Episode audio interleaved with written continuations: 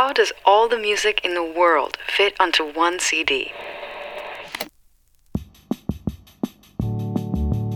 That was my question as a four year old looking down at the holographic CD ROM of Microsoft's Encarta Encyclopedia 99 I held in my hands. When light hit the back of the circular disc, a spectrum of colors mesmerized the eyes.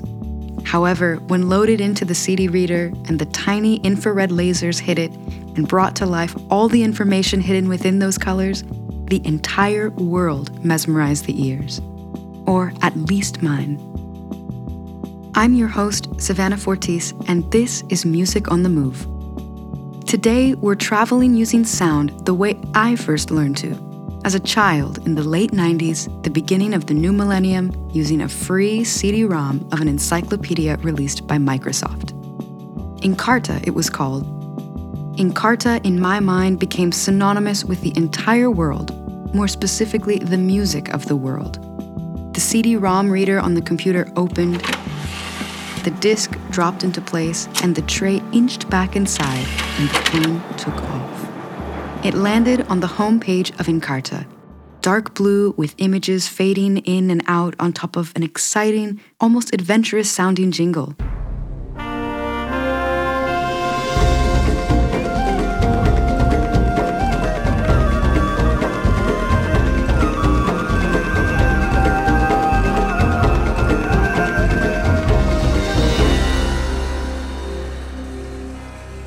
Weather temperature map of a hurricane, a black and white portrait of a Native American man, a moving dove flapping its wings, a microscopic view of red blood cells, a satellite, the Earth. As the sounds and images settled, the home page of the digital encyclopedia presented two simple options find or explore. This pivotal moment of being asked to find or explore is the root of a sentiment always echoing in my head. Never have I stopped presenting myself with those two options. Sometimes I go to find, other times I'm exploring. However, as a four year old girl perched at the computer desk of our family's townhome in a suburb of East Los Angeles, I had nothing yet to find and everything to explore. The choice was obvious. On March 2, 1993, Microsoft introduced the first version of Encarta Encyclopedia. It was also the first encyclopedia designed to run on a home computer system. Born as a digital multimedia encyclopedia, Encarta started its life as a CD ROM product in the time of dial up internet and boxy home computer sets. It offered a treasure trove of articles, images, videos, and sound clips spanning topics from history and science to geography and the arts. It was a gateway to a world of knowledge for those navigating the digital landscape of the 90s. Mark McKenzie is a digital media designer and worked on Microsoft's Encarta Encyclopedia in the mid 90s until the early 2000s. He recalled the climate surrounding these new discs during this era as being revolutionary. This was a, at a time when multimedia CD-ROMs were a brand new thing, and being able to put uh, text and music and sounds and videos and pictures onto a platter and put that platter in, into your computer and load them up and, and view them. This was an entirely new concept everything is at your fingertips now. But in 1993, it wasn't. And to be able to pop a disc in and get all of this information and see all this content was absolutely revolutionary. By the time I got my hands on it, Encarta was in its seventh edition with Encarta 99, released in 1998 and equipped with a brand new interface, ready to shape the life of a four and a half year old girl. Exploring in Encarta was exploring the world broken down into five categories science, history, social science, geography, and humanities, each containing more subcategories, followed by even more sub subcategories. Over the many hours I spent on this application, my explorations led me through the greatest scientific breakthroughs of the last century, the iconic I Have a Dream speech from Dr. Martin Luther King Jr., and the history of television. Though there was one corner of Encarta that captured my attention more than the others. One section of the encyclopedia that, had it been a real book, would have been dog eared and weathered by use tucked away in the humanities category was the music subcategory. It was then and there I stumbled upon what became my roadmap of the world the sounds of places I had yet to explore and the generator of the desire to go out and explore them, to hear the sounds for myself.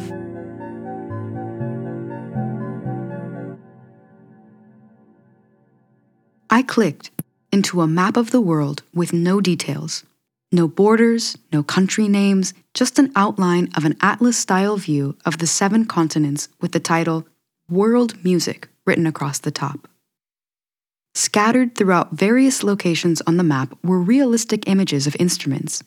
Even at my age, there were instruments that were recognizable an electric guitar, a saxophone, a cello, a piano, which I later learned was actually a harpsichord, other instruments appeared to be vaguely familiar, various types of drums and string instruments. Then there were instruments that were completely alien to my young eyes shapes, textures, and ornamentations I had yet to come across. So I started where I was familiar. The electric guitar hovered over the North American continent, and I clicked it open, only to be pulled along with a fast paced, blues rock style riff.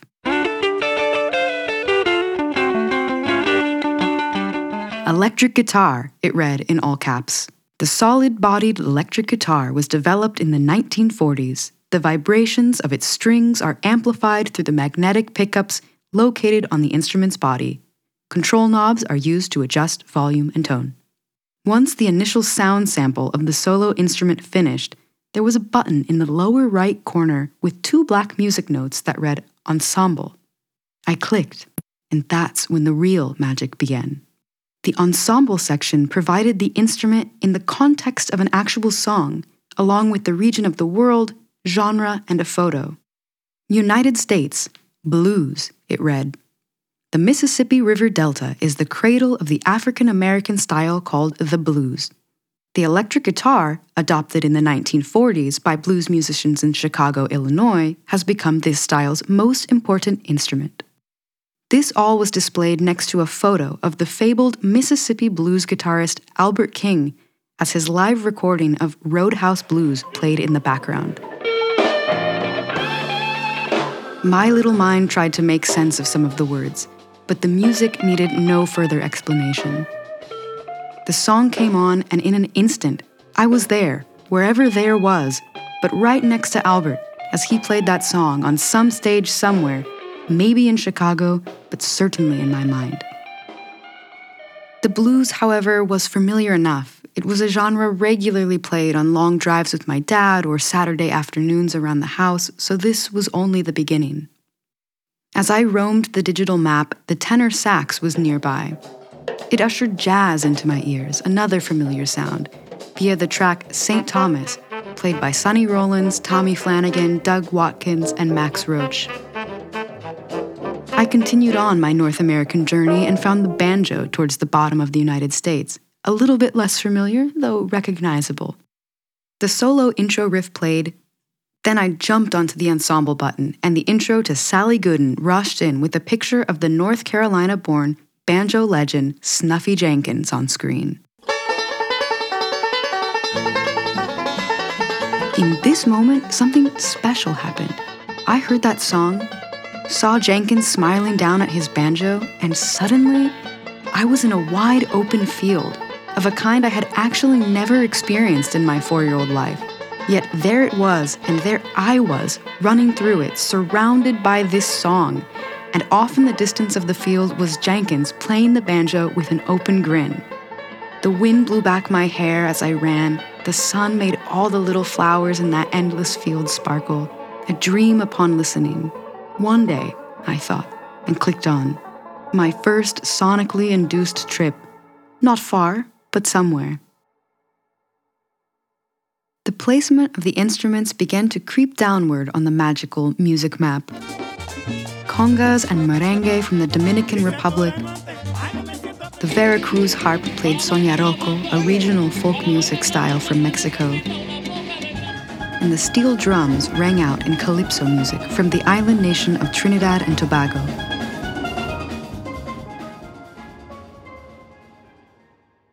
Upon crossing the Atlantic Ocean, my four year old ears and imagination entered completely uncharted territory with the music of various regions in Africa. Venturing into the continent, the first visible instrument was a long necked string instrument called the kora, which Encarta associated with Gambian praise music. The piece of music that accompanied this instrument was called Mama Bathily, sung by Tata Bambo Kouyaté, a singer from Mali. Kouyaté's voice illuminated my mind with deep bellows and a crying out of some sort. Africa also introduced me to the mbira, playing Zimbabwean Shona music, and then the oud, which it placed in Egypt, along with the famous melody Lama Bada Yatathana, sung by the oud master Hamza El Din. One of the first times I heard that same piece of music later in life, I was paralyzed in thought trying to remember why it was so familiar. The sounds of Encarta then came ringing through my head as audio images recalling my earliest journeys across an invisible world. In total, the music map contained 20 instruments, all of which struck me in their own unique way.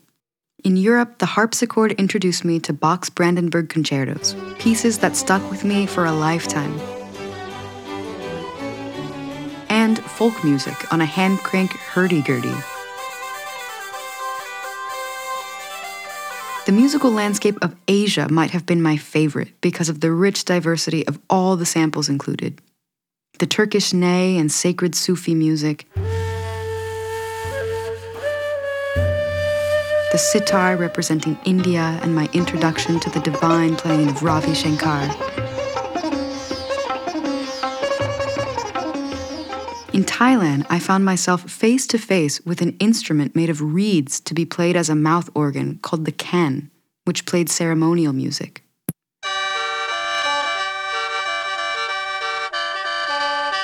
A photo of a six person ensemble was also shown, each holding a different instrument. The piece began with rapid blowing into the khen, which then invited the rest of the instruments, all with wooden sounding qualities, to join in.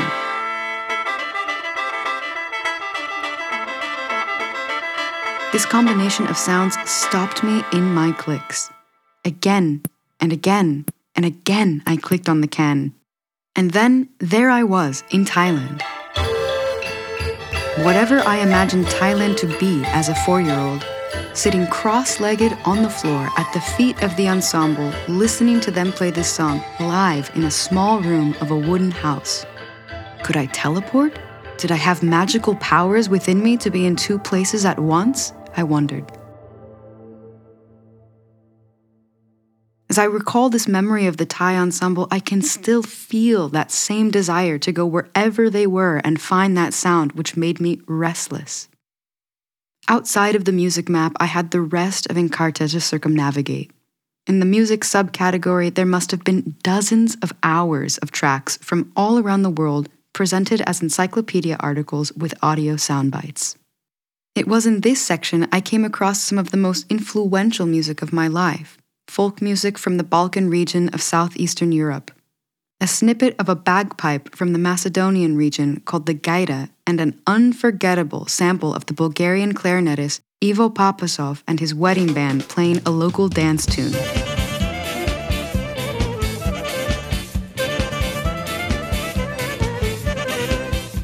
Those sounds seeded a deep love for music of that particular region, which later in life pushed me out into actual explorations fueled by my desire to hear, experience, and understand for myself this music and the place that created it.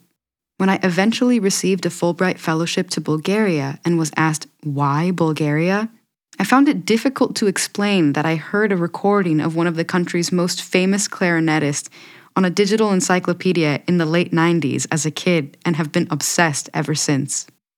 I spent countless hours of my childhood with sound induced explorations of the world thanks to a single CD ROM. These journeys allowed music and sound to illustrate worlds in my mind of places I had never seen, let alone at the time known existed, and without the restriction of time, place, or even age. However, as technology evolved, so did the digital encyclopedia landscape. The advent of free resources like Wikipedia marked a shift in the demand for paid digital encyclopedias. In 2009, Microsoft made the decision to discontinue Encarta, ending an era of exploration for many. Though, unlike old web pages that can be rediscovered and enjoyed for their eager, simplistic takes on building on the web, the magic and intricacies of Encarta can sparsely be accessed. Its CD ROMs are no longer compatible with current versions of Windows that now run on modern computers. The only way in would be on outdated machines that haven't been updated since the mid 2000s. The sad thing now, though, is to realize that all of the millions of man hours that went into making Encarta over all those years, all of the incredible content that was written and produced, all of the editorial content, all the media content it's all gone. It, it's vanished. It, it, it, does not exist in the universe anymore. There's copies of it on servers somewhere. People still have their, their discs. I've got uh, several versions of, of Encarta still in their in their boxes in my shelf. I can install them if I want to. It exists that way, but otherwise it doesn't. You can't look up the audio clips. You can't find those on the web. You can't find the interactivities that I built. You can't find the incredible editorial content, the great articles that our editorial staff wrote, unless you load up one of the old DVDs. You can't find that on the web anymore. And that is, I mean, it's inevitable. Things change, technology uh, evolves and moves on. So it is inevitable, but it is a sad thing. The advancement of technology is an incredible, ever evolving endeavor. It has brought us the vast knowledge and on demand accessibility of the World Wide Web and immersive virtual realities. Though, in the face of progress, sometimes it silently erases digital simplicities we took for granted. As I worked on this episode, I craved the experience of loading the Encarta disc into the CD reader and having one last exploration. I began to scour YouTube with the hope of finding uploads of people accessing Encarta and posting their experiences. To my surprise, I was not alone in my search for my first audio compass of the world. Not only did I find playthrough style videos of users exploring Encarta, I found comment sections full of sentiments similar to my own. One user said, I used to spend hours and hours as a kid going through all these files. A lot of memories. Gave me a great insight into world music generally. Another commented, I cannot thank you enough for putting this up, truly. I spent hours on this CD, learning and absorbing as a kid, and it is so cool to hear these all again. One user described an experience similar to my own. The first example of guitar is Albert King playing blues. When I was 13, I heard this and used to listen to that little clip over and over. I'm 32 now and a huge Albert King fan. My blues band is recording an album, and a guitarist from the Albert King band is going to be playing on it. It all started here.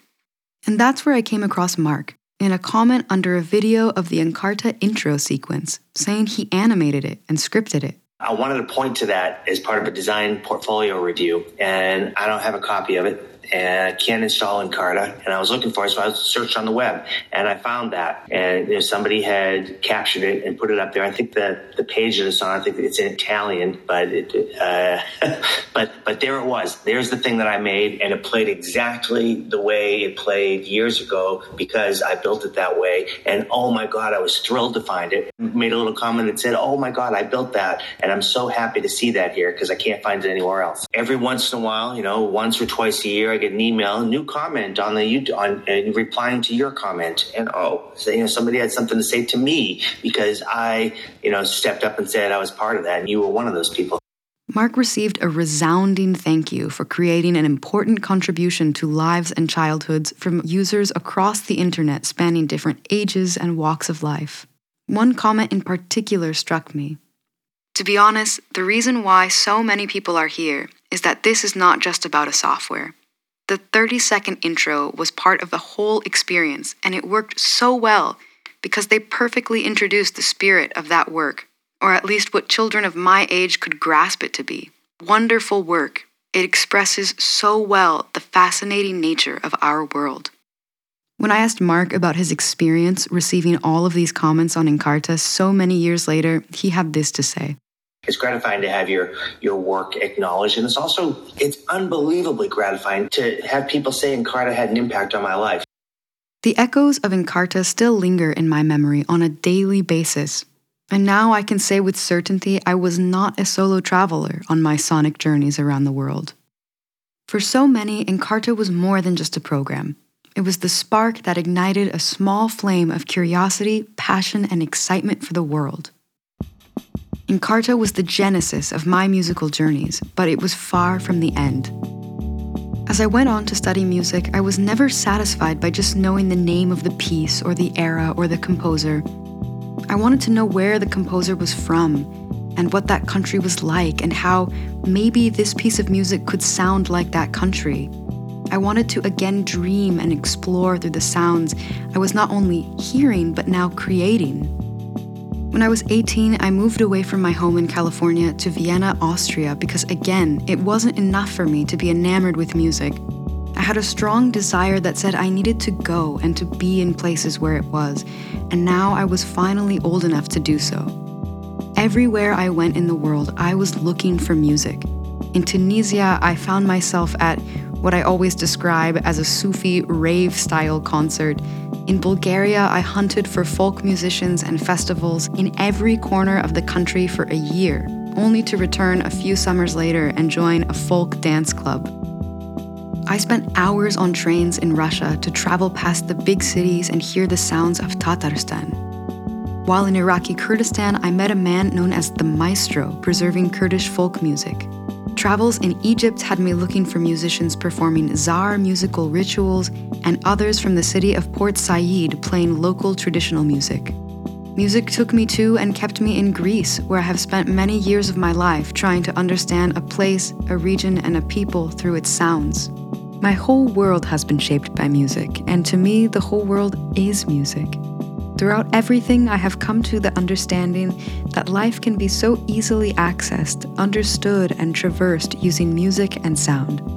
That those two things are some of the most important tools at our disposal to uncover the stories of people and places, struggles, triumphs, politics, love, concerns, the most pressing themes of our lives.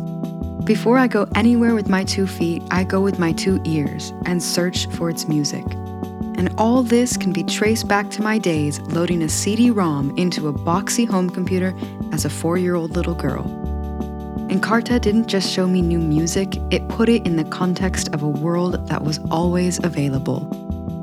Now, with music on the move, I'm taking that same spirit of sonic exploration to discover stories of people and places, what I've always done, and now will share with you too. I'm Savannah Fortis, and that was the first episode of Music on the Move. Thank you so much for joining me at the start of another journey. Stay tuned for more, and until then, keep your ears open, listening, and exploring. This episode of Music on the Move was written and performed by me, Savannah Fortis, with sound design and original compositions by Daphne Farazi, and a special thank you to Mark McKenzie for joining us on this episode.